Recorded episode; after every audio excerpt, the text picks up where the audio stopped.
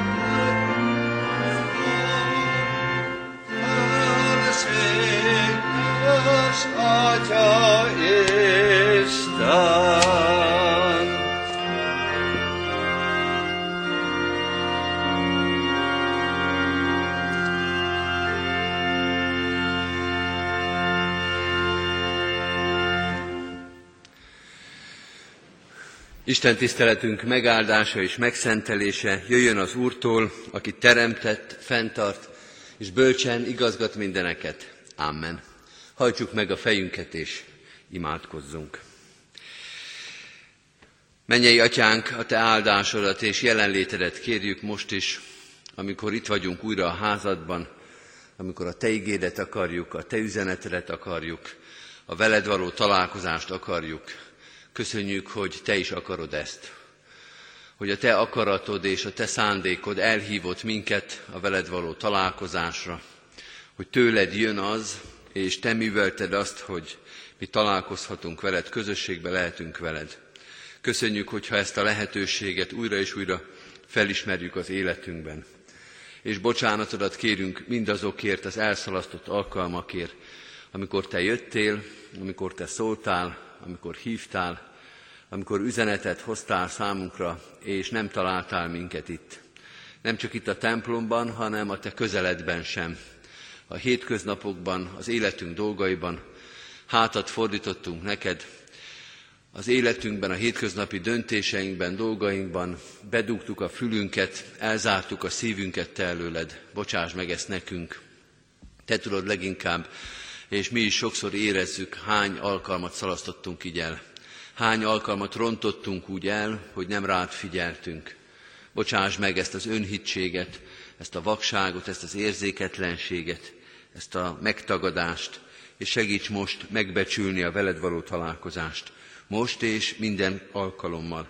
Megbecsülni azt, hogy hozzád jöhetünk, hogy téged tisztelhetünk, hogy téged hallgathatunk. Add a te lelkedet, amely megeleveníti a halott betűt, igét formál az emberi gondolatból és szavakból, és üzenetet hoz számunkra. Add a te lelkedet, hogy valóban Isten tisztelet legyen az, amire most eljöttünk, Isten tisztelet legyen az egész életünk. Amen. Kedves testvéreim, kedves barátaim, Isten igét a 84. Zsoltárból olvasom, a 84. Zsoltárból, és majd azt magyarázom, a Zsoltárt is és a magyarázatát is ülve hallgassuk meg. A karmesternek, a szőlő taposók kezdetőnek dallamára, Kórák fiainak Zsoltára. Mi kedvesek a te hajlékaid, ó seregek ura, sóvárog, sőt eleped a lelkem az Úr udvarai után. Testem és lelkem újongva kiált az élő Istenhez. Még a veréb is talál házat, és a fecske is fészket, ahová fiókáit elhelyezheti oltáraidnál, seregek ura, királyom és Istenem. Boldogok, akik házadban laknak, szüntelenül dicsérhetnek téged. Boldog az az ember, akinek te vagy az ereje, aki a te utaidra gondol. Ha a siralom völgyén mennek is át, források völgyévé teszik azt, az őszi eső is elárasztja áldásával. Újult erővel haladhatnak, és megjelennek Istennél a Sionon. Uram, seregek ura, hallgassd meg imádságomat, Figyelj rám, Jákob Istene! Istenünk, pajzsunk, néz ránk, tekints fölkentett személyére. Bizony, jobb egy nap a te udvaraidban, mint máshol ezer. Jobb az Isten háza küszöbén állni, mint a bűnösök sátraiban lakni. Mert nap és pajzs az Úr, kegyelmet és dicsőséget ad az Isten. Nem vonja meg javait az Úr azoktól, akik fedhetetlenül élnek. Seregek ura, boldog az az ember, aki benned bízik. Kedves testvérek, énekelni is fogjuk majd a 84. Zsoltárt, és hát bizonyos értelemben már énekeltük is, mert a 162. dicséretünk szinte ugyanerre a logikára épül. Ez egy zarándok ének, amelyet az ókori Izraelben azok énekeltek, akik mentek fel a templomba ünnepi nagy istentiszteletre, és közeledtek a templomhoz. De most nem az ókori Izraelről lesz szó, hanem sokkal inkább a mi hétköznapjainkról, a mi életünkről. Egy olyan tanító, hitmélyítő igehirdetés sorozatot kezdünk, amely magáról az Isten tiszteletről fog szólni. Sorozat az Isten tiszteletről és az Isten tisztelet elemeiről. Sorozat, de nem előadás sorozat, tehát nem csak úgy általában fogunk beszélni mondjuk az éneklésről, az imádságról, az adakozásról, hanem igehirdetés sorozat, tehát az lesz mindig a kérdés, hogy mit tanít Isten igéje az éneklésről, az imádságról, az adakozásról, az Isten tiszteletről magáról. Mert a reformátorok és általában a keresztény egyház mindig úgy gondoltak az Isten tiszteletre, az Isten tiszteleti alkalmakra, melyek az Isten igének alapján történnek, tehát az Isten tiszteletről kell, hogy találjunk igei útmutatást, igei tanítást a Szentírásban, és megtaláljuk a válaszokat is, hogy ezekről az egyes istentiszteleti elemekről, amelyeket egyébként a gyakorlatból viszonylag jól ismerünk, hogy erről maga a Szentírás mit tanít. Tehát igehirdetés az Isten tiszteletről, az Isten tisztelet elemeiről. Ha ezt a logikát követjük, ha az Isten tisztelet elemeit akarjuk majd sorra venni az igehirdetés sorozatunkban, akkor azt mondhatnánk, hogy akkor a mai ige hirdetés az tulajdonképpen még nem erről fog szólni, mert itt még egy olyan helyzetet ír le a Szentírás, ahol nem kezdődött el az Isten tisztelet. A 84. Zsoltár egy zarándok ének, és szinte fizikailag lehet követni, hogy hogy látják meg a Szent Várost a zarándokok, hogyan hágnak át, jutnak át a hosszú-hosszú úton keresztül, a pusztákon keresztül, látják meg Jeruzsálemet, még leginkább azt lehet mondani, hogy körülbelül a templom ajtóig érnek a 84. Zsoltárba. Persze énekelnek közbe, persze az Isten tiszteletre vezető út is nagy élmény számukra, de még az Isten tisztelet előtt vagyunk. És bizonyos szempontból igaz is, hogyha az Isten tisztelet elemeit kezdjük majd el egyenként az ige tükrében, az ige fényében nézni, akkor a templom ajtó előtt történtek, azok még nem tartoznak az Isten tisztelethez. De kedves testvérek, akár a 84. Zsoltárt olvassuk, akár a 162. dicséretet énekeljük, azt kell mondanunk, hogy a szó bizonyos értelmében ez talán igaz, de egy istenfélő ember, egy Isten tiszteletre járó ember számára más, lényeges értelemben nem igaz az előző állítás. Mi igaz? Hogyan fogalmazhatjuk akkor meg ezt pozitívan? Az Isten tisztelet nem a beharangozással, hanem az elhatározással kezdődik. A 84. Zsoltár egyik nagy tanítása, egyik fő tanítása az Isten tiszteletről ez. Az Isten tisztelet abban a pillanatban kezdődik el, amikor elhatároztuk, hogy fölmegyünk a templomba, hogy elmegyünk az Isten házába. A 84. Zsoltár egy olyan helyzetet ír le, ahol ez az elhatározás és a templomba belépés között akár hetek is eltelnek hiszen a diaszpóra létben élő zsidóság, de még a otthoni zsidóság számára is, a távolabb lakók számára ez akár napokat, heteket is igénybe vevő túra, zarándoklat volt, zarándok Zsoltár, ahol az végső elhatározás, hogy na most elindulunk, és a templomba belépés között is napok, akár hetek is eltelhetnek. És a Zsoltáros tulajdonképpen ezt is írja le, ahogy az előbb beszéltem már róla, hogy hogy megy ez az arándok csapat énekelve és imádkozva, hogy várják azt a pillanatot, a régebb óta járók talán már tudják is, hogy melyik lesz az a kanyar, melyik lesz az a fordulat az úton, amikor meglátják Jeruzsálemet, amelyik fa mögül kilépve, kanyart megtéve meglátják már a várost, vagy meglátják már a templomot, vagy benne a városban, az utcák között hol kell majd úgy fordulni, hogy már a templom lépcsőire léphessünk. Tehát közelednek, közelednek, közelednek, de nem csak fizikailag, hanem lélekben is. A 84. Zsoltár azt mondja, azt az utat írja le, amely tulajdonképpen így fogalmazható meg, az ember nem véletlenül kerül be a templomba, nem hirtelen elhatározásból. Nem arról van szó, hogy megy az utcán, ott van egy nyitott templom, hallja, hogy zúg a harang, és egyszer csak a homlokára hogy jé, tényleg Isten tisztelet, és befordul. Hát nyilván ilyen is van, de legtöbbször az ember tudja előre, hogy ő templomba akar menni. Akár a reggeli elhatározásunk, döntésünk, akár a hétfői elhatározásunk, hogy a jövő vasárnap jövünk, vagy megint jövünk templomba, akár egy egész életre való elhatározásunk, az egy döntés, hogy én az időmet erre fogom szánni. Ki ne ismerne a családba olyan embereket, akik eh, vasárnap reggeltől kezdve már semmi mással nem foglalkoztak, és nem is engedték, hogy foglalkoztassák őket, már a borotválkozás, már a vasalás, már a ruha előkészítése. És amikor reggel a ház úgy nagyjából rendben volt, onnantól kezdve pedig csak tízkor, meg tizenegykor kezdődött az Isten tisztelet, de onnantól kezdve már ez volt. És nem lehetett mással foglalkozni. Elvileg lehetett volna, talán bele is fért volna, de hogy az már egy szent idő volt, és morcos is volt a papa, meg nem is nagyon átkötőnek, hogyha valami mást akartunk volna, és hiába magyaráztuk, de csak öt perc, az a nap már az Isten tiszteletről szólt. És nem ment jól az Isten tiszteletre való menés, hogyha az kapkodás volt. Hogyha nem lehetett rendesen fölkészülni. Mert hiába van még akár két óra is az apostoli köszöntésig, amikor a lelkész bemegy a templomba.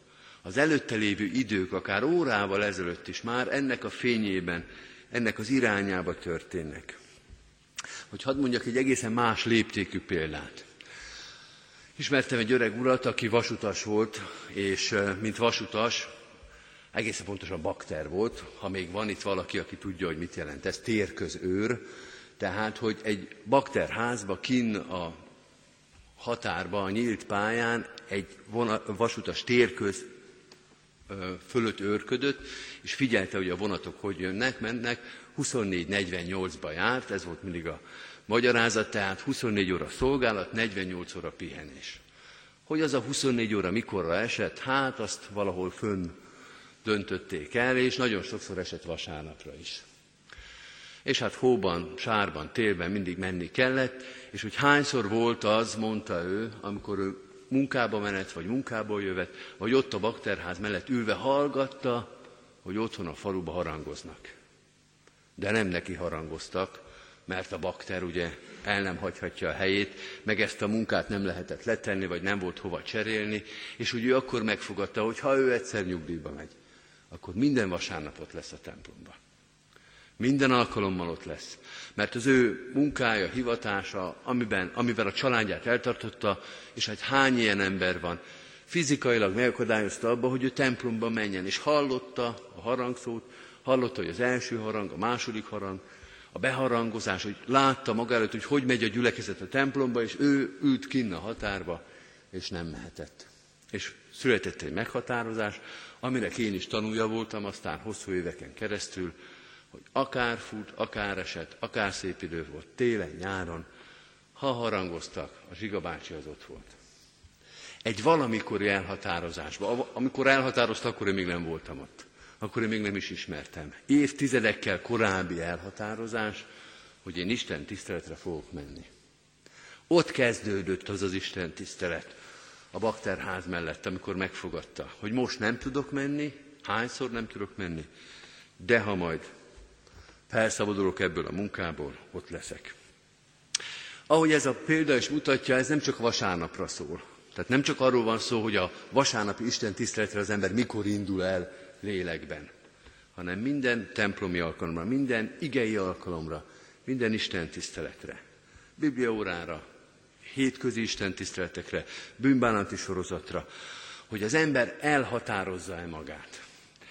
Két olyan hasonlat a lélek, ami talán nem illik az Isten tiszteletnek a fennköltségéhez, az egyik a sport, a másik a fogyókúra. Hogy az ember elhatározza, hogy ő most erre fogja szállni az idejét, az energiáját, a belső eltökéltségét. Az úgy nem megy véletlenszerűen sportolni, vagy alkalomszerűen fogyókúrázni. Hát egyébként sokan vannak, így próbálkoznak, az eredményét lehet is látni.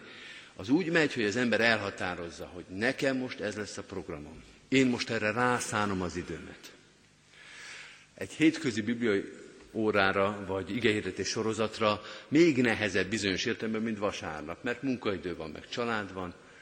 Ott még inkább fontosabb, hogy az ember eldöntse, hogy itt van mondjuk a következő igehirdetés sorozat, az egyébként, most ez a konkrét uh, hirdetés lesz, uh, a Ménteleki gyülekezet részünkben lesz, szeptember 25-e előtti vasárnapon, csütörtökön, pénteken, szombaton, minden este méntelekre fogunk kimenni igehirdetés sorozatra, hogy az ember eldönti, hogy én ezen most részt veszek.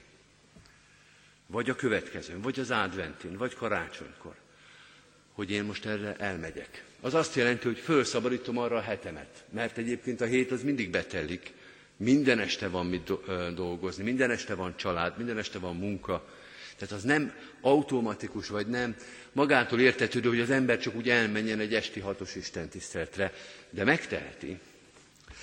Van, akinek elég egy héttel előtte, van, akinek egy hónappal előtte kell azt megszervezni, bejelölni a naptárba, hogy én ezt most rá fogom szánni. Ez a döntés, itt kezdődik el az Isten tisztelet. Akár a vasárnapi, hogy most nem a kocsit mosom, hanem Isten tiszteletre megyek, akár a bűnbánati sorozatra való jelentkezésem vagy döntésem, hogy én most egymás után három, vagy négy, vagy hat napot beixelek a naptáram, és azt mondom, ez az Istené lesz, az Isten tiszteleté lesz. Tehát első gondolat, az Isten tisztelet ezzel a döntéssel kezdődik. Ezzel az idő felszabadítással, idő odaszánással, hogy ez most az Istené lesz. Két dolgot mond még, hát sok dolgot, de két érdekes dolgot mond a 84. Zsoltár. Azért mondom, hogy érdekes, mert ez a két dolog olyan lesz, mintha egymásnak az ellentéte lenne. És bizonyos szempontból az is lesz. De vannak, kedves testvérek, olyan helyzetek, amikor az ellentétek azok nem kioltják egymást, hanem erősítik. Nem kivonódnak egymásból, hanem összeadódnak.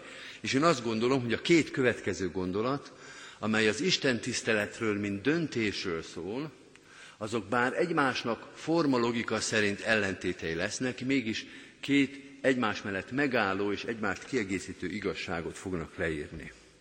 Azt mondja a 84. Zsoltár, hogy az Isten tisztelet mellett, az Isten tiszteleten való részvétel mellett azért jó és könnyű dönteni, mert az öröm, az ajándék, az ünnep, azt az ember átérzi, hogy nem automatikus, hogy ő az Istennel találkozhat. Boldogok, akik házadban laknak, szüntelenül dicsérhetnek téged. Mondja az arándok, talán egy picit irigykedve a jeruzsálemiekre gondol, hogy ő egy hete gyalogol azért, hogy Isten tiszteletre mehessen. Milyen jó annak, aki a templom melletti utcában lakik. Mert nyilván akkor is voltak olyanok, hogy bármikor átsétálhatott a templomba, milyen jó azoknak. Nekem egy hetes túrámba került az, hogy idáig jussak. Boldog az, aki itt lehet. Boldog az, aki a nyitott ajtót megtalálja. Ez egy ajándék, öröm, öröm az Isten házába jönni. Az arándokok átérzik azt, hogy micsoda ajándék, hogy az Isten házának az ajtója nyitva áll előttük. Hogy ez nem automatikus, hogy nem arról van szó, hogy ez bármikor elérhető, hogy bármikor adatik nekünk, hanem ez az Istennek az ajándéka, amiért lám meg is kell dolgozni.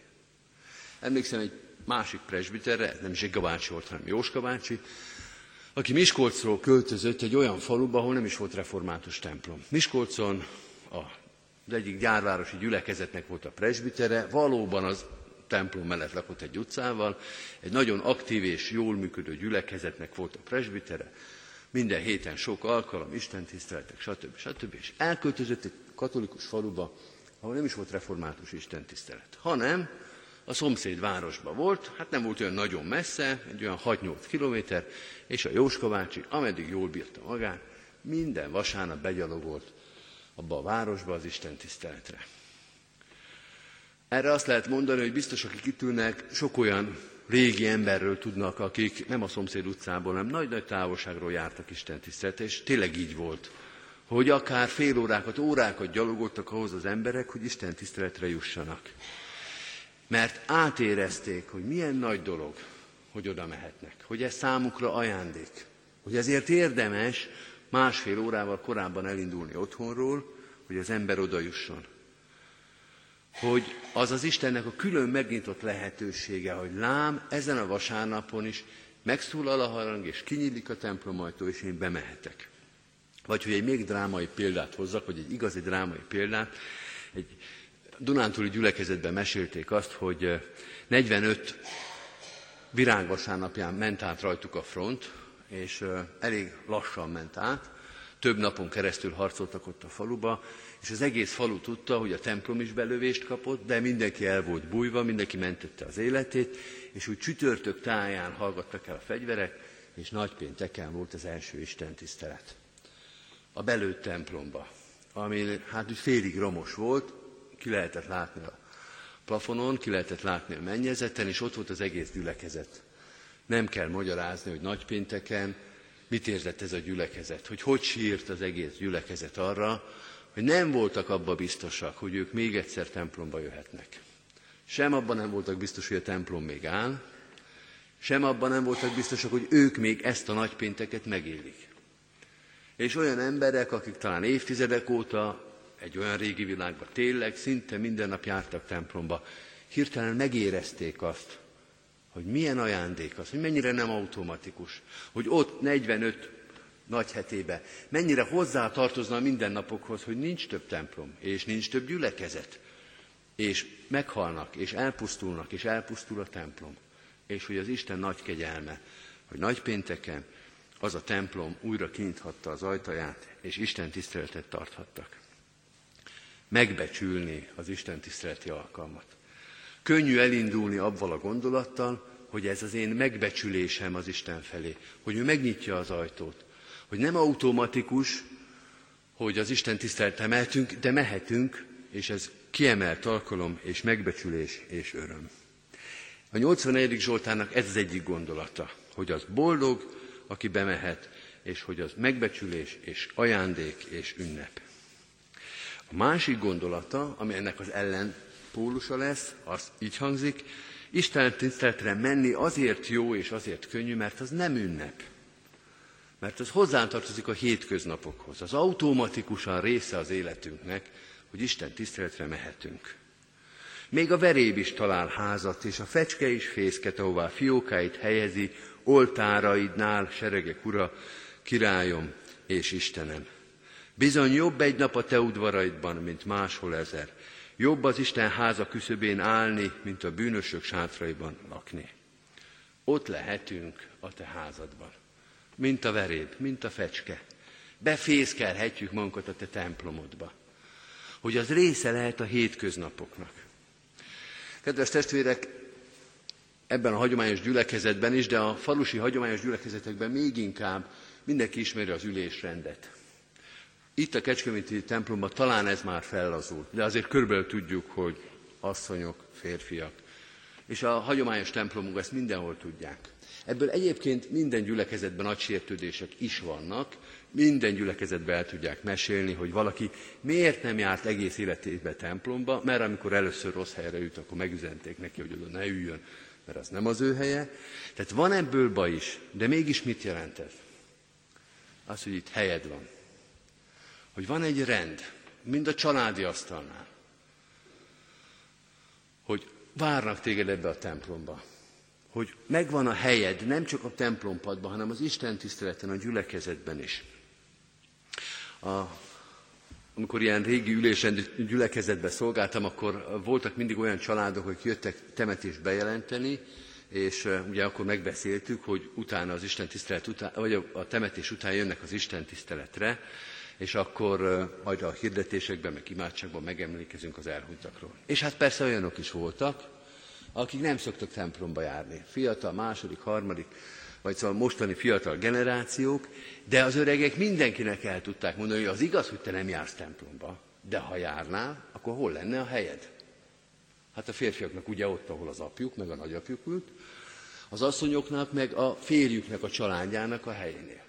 Tehát még azoknak is megvan a helye, akik nem ülnek a helyükre, mert nem járnak templomba. Mert ez a társadalom, a gyülekezet társadalma számon tart téged. Még azokat is, akik nem járnak templomba. Ez az otthonod, mondja a Zsoltár. Az otthonnak minden ismertségével. És aki sokat jár templomba, vannak itt ilyenek bőségesen, azok tudják, pontosan ismerik a templom küszöböt, a lépcsőt, hogy az hol van eltörve, hogy hol jön le a mész a falról, hogy hol van a csomó a padba, hogy honnan lehet jól hallani, meg nem jól hallani, hova ülünk, hogyha azt akarjuk, hogy lássanak, hova ülünk, ha azt akarnak, hogy ne lássanak. Tehát, hogy otthon vagyunk a templomban. Én egyszer voltam a Bécsi Operaházban, 1980-ban, tehát 36 éve, nagyon szép volt, semmit nem tudnék elmondani hogy hol kellett bemenni, jobbra-balra fordulni, föl, le. Szép volt, mert minden opera szép, a Bécsi meg még szebb, de az nem az otthonom. Az egy nagy, különleges ajándék volt, 13 évesen, hogy eljutottam a Bécsi Opera házba. A gyülekezeti tag, az Isten hívő ember az nem úgy van a templomba, mint a turista a Bécsi Operaházba. Hogy elcsodálkozik, hogy milyen, de egy idegen szépség, hanem az úgy van benne, hogy még a templom rendetlenségével, porosságával, vagy gondjaival együtt is ez az ő otthona, mind ahogy otthon is ismer minden szögletet, és minden, ismer minden részletet. A 84. Zsoltár erről is beszél, hogy beköltözünk a templomba, mint a madarak az ókori Jeruzsálemi szentébe. Nem csak a saját szempontunkat és a saját ismereteinket látjuk ebbe, hanem a gyülekezetét is. És nem csak a saját templomunkra igaz, hanem egy idő után igaz lesz az összes templomra, amit be, belépünk. Volt egy idő, amikor úgynevezett egyház megyei kirándulásokat szerveztem, és az azt jelentette, hogy a gyülekezettel, a korábbi gyülekezettel meglátogattunk egy-egy egyházmegyét, és meglátogattunk az egyház megyében mondjuk 8-10 templomot. Elsősorban ilyen művészet történeti, vagy egyház történeti szempontból válogattuk a templomokat, régit, újat, jelentős nagy gyülekezetet, vagy kis szorvány gyülekezetet, sokféle templomba jártunk. És arra emlékszem, hogy az lehetett látni, hogy bár a templomok sokféleképpen épülnek, meg sokféle a berendezésük, de előbb-utóbb egy gyülekezeti tag mindegyikben megtalálja a helyét. Belép, és akaratva, akaratlanul fölkérképezi a dolgot, hogy hol lenne itt az ő helye. Hova ülne, hogyha ide járna Isten tiszteletre? Mi hol van? Hol az orgona, hol a szószék, hol ül biztos a gondok, hol ülnek az asszonyok, a férfiak, hol ülnek a gyerekek. Tehát rögtön egy térképet készít a fejéből. Mert minden templomban bizonyos értelemben ő jogosan van otthon. Abban is, amelyben most jár először. Az lehet egy kicsit érdekes, lehet egy kicsit más, de az az Istennek a háza, és az Isten házában van otthon. Nem csak a saját templomában, amiben évtizedek óta jár, hanem az Istennek bármelyik házában is. Van egy ismerősöm, aki annak idején nagyon megörült annak a kezdeményezésnek, valamikor a 90-es években volt, hogy a Magyar Református Egyházról készült egy térkép, rögtön vett is magának egy ilyet, mert nagy utazó volt, és mindig az utazásai előtt megnézte a térképen, hogy hol van református templom. És akkor ott kutakodott az interneten, hogy ha megy ide-oda utazni, akkor ő hol tud Isten tiszteletre menni. Volt benne egy kicsit ilyen gyűjtőszenvedés, mert mindig bekarikázta a térképen, hogy melyik templom van már kipipálva, melyiket eh, látta már így belülről is, de ez is benne volt, az a gondolat, ami 84. Zsoltárban, hogy ő bárhova megy, ahol van református templom, ő otthon lesz. Akkor is, ha nem tudja, hogy pontosan hol a templom, akkor is, ha úgy kell kideríteni, hogy mikor van az Isten tisztelet, akkor is, ha a lelkész nem is tudja, hogy kicsoda, de a gyülekezet, a gyülekezeti szituáció, az Isten tisztelet, az neki az otthona. Hol van az ember otthona? Ahol született, ahol a családja él, ahol a legtöbb időt eltöltötte az életében. Ezek mind helyes válaszok, de a 84. Zsoltár azt is mondja, hogy egy hívő embernek az otthona spirituális értelemben ott van, ahol van Isten tisztelet is. Ahol Isten tisztelet van, ott ő otthon is lehet. Még ha talán a nyelvet nem ismeri, a liturgiában nem igazodik el, nem tudja, hogy pontosan hova kellene ülni, vagy hova nem szabad, de az mégiscsak az ő otthona. Az Isten tisztelet része nem csak az elindulás, nem csak a döntés, mondja a 84. Zsoltár, hanem ez a viszony is. Hogy Istenem, ahol neked Isten tiszteletet tartanak, ismert vagy ismeretlen testvéreim, ott én otthon vagyok. Ott nekem megnyílik az ajtó. Ott én akkor is belépek örömmel és nyitott szívvel, ha nem ismerek senkit, mert téged ismerni foglak. Adja az Isten, hogy amikor az Isten tiszteletről beszélünk, az ő Isten tiszteletéről, akármelyik kisebb eleméről vagy az egészről, akkor mindig ez az otthonosság érzés legyen bennünk, hogy az otthonunkról beszélünk. Akár egy fizikai környezetről van szó, mint a mi szép régi templomunkról, akár az Isten tiszteletről, mint liturgiai sorozatról, mint egyes elemekről, az otthonunkról, amely az Istentől, amelyet az Istentől kaptunk, és ahova az Isten helyezett bennünket. Amen. Hajtsuk meg a fejünket és imádkozzunk.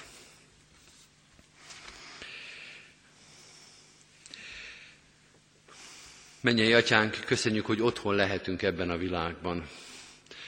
Nem olyan automatikus és nem olyan egyszerű otthon érezni magunkat, mert annyi idegenség is van ebben a világban. Még ott is, ahol esetleg korábban mindent ismertünk.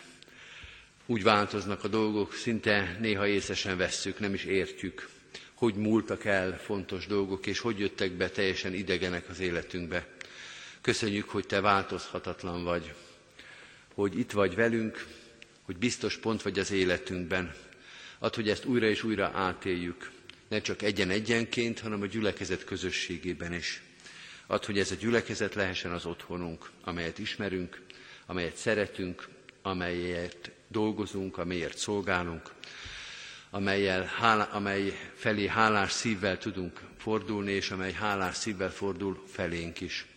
Segíts, hogy ez az érzés mindig meglegyen bennünk, hogy itt szeretnek minket, és mi is szeretjük ezt a közösséget. Segíts nekünk ebben, mert emberi gyarlóságaink sokszor megakadályoznak, hogy otthon érezzük magunkat a Te otthonodban. Köszönjük, hogy Te velünk vagy és segítesz ebben. Hálát adunk a templomunkért, az Isten tiszteletünkért, a gyülekezetünkért. Hálát adunk értük, mert a Te ajándékaid ezek. Te hoztad létre, Te segítetted a gyülekezetet évszázadokkal ezelőtt a templomok megépítésében, te segítetted ezt a gyülekezetet, hogy egybe maradjon, hogy szolgálatot vállaljon évszázadokon keresztül.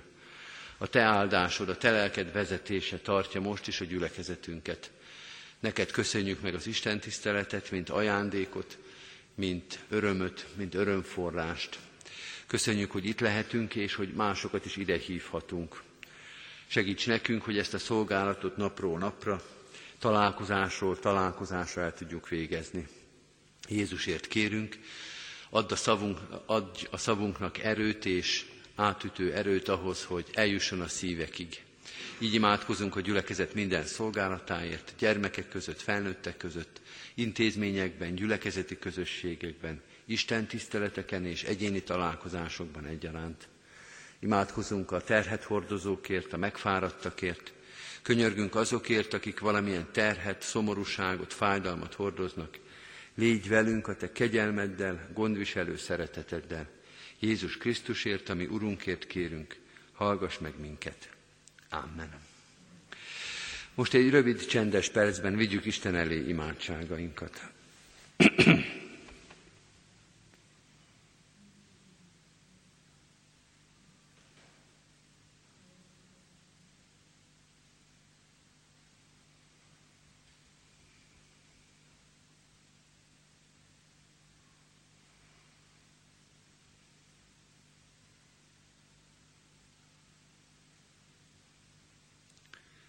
Amen. Az Úrtól tanult imádságot fennállva és együtt mondjuk el. Mi atyánk, aki a mennyekben vagy, szenteltessék meg a te neved. Jöjjön el a te országod, legyen meg a te akaratod, amint a mennyben, úgy a földön is. Minden napi kenyerünket add meg nékünk ma, és bocsásd meg védkeinket, miképpen mi is megbocsátunk az ellenünk védkezőknek.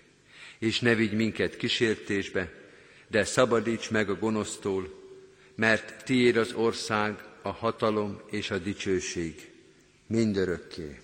Amen. Mindezek után az Úr Jézus Krisztusnak kegyelme, Istennek, ami atyánknak szeretete, és a Szentlélek Isten közössége legyen, és maradjon minnyájatokkal. Amen. Foglaljuk el a helyünket, kedves testvérek. Szeretettel hirdetem, hogy a kiáratoknál hirdetőlapokat találunk, amelyen gyülekezetünk minden híre, időpont és alkalom szerint megtalálható. Forgassuk ezeket a lapokat, és vigyünk azoknak is, akik ma nem tudtak eljönni közénk. Ahogy az elhangzott az ige hirdetésben is, mostantól kezdve adventig, tehát eh, egész pontosan november 20-áig egy olyan igehirdetés sorozatot tervezünk ebben a hitmélyítő tanító igehirdetési sávban esténként, vasárnap esténként, amely az Isten tisztelet elemeiről szól. Ez egy átfogó és indító Isten tisztelet vagy igehirdetés volt, de utána tényleg kisebb részekre bontva az Isten tiszteletet egy-egy elemről hallgatunk meg majd igehirdetéseket. kivéve a hónap első vasárnap istentiszteleteket, amelyek vigasztaló istentiszteletek, akkor a gyászról testvéreket hívjuk egy közös alkalomra. Záró énekünket énekelve a 84. Zsoltárt keressük meg, és énekeljük az összes kinyomtatott verszakát, 84. Zsoltárunk, Ó seregeknek Istene, mely kedves gyönyörűsége a te szerelmes hajlékidnak.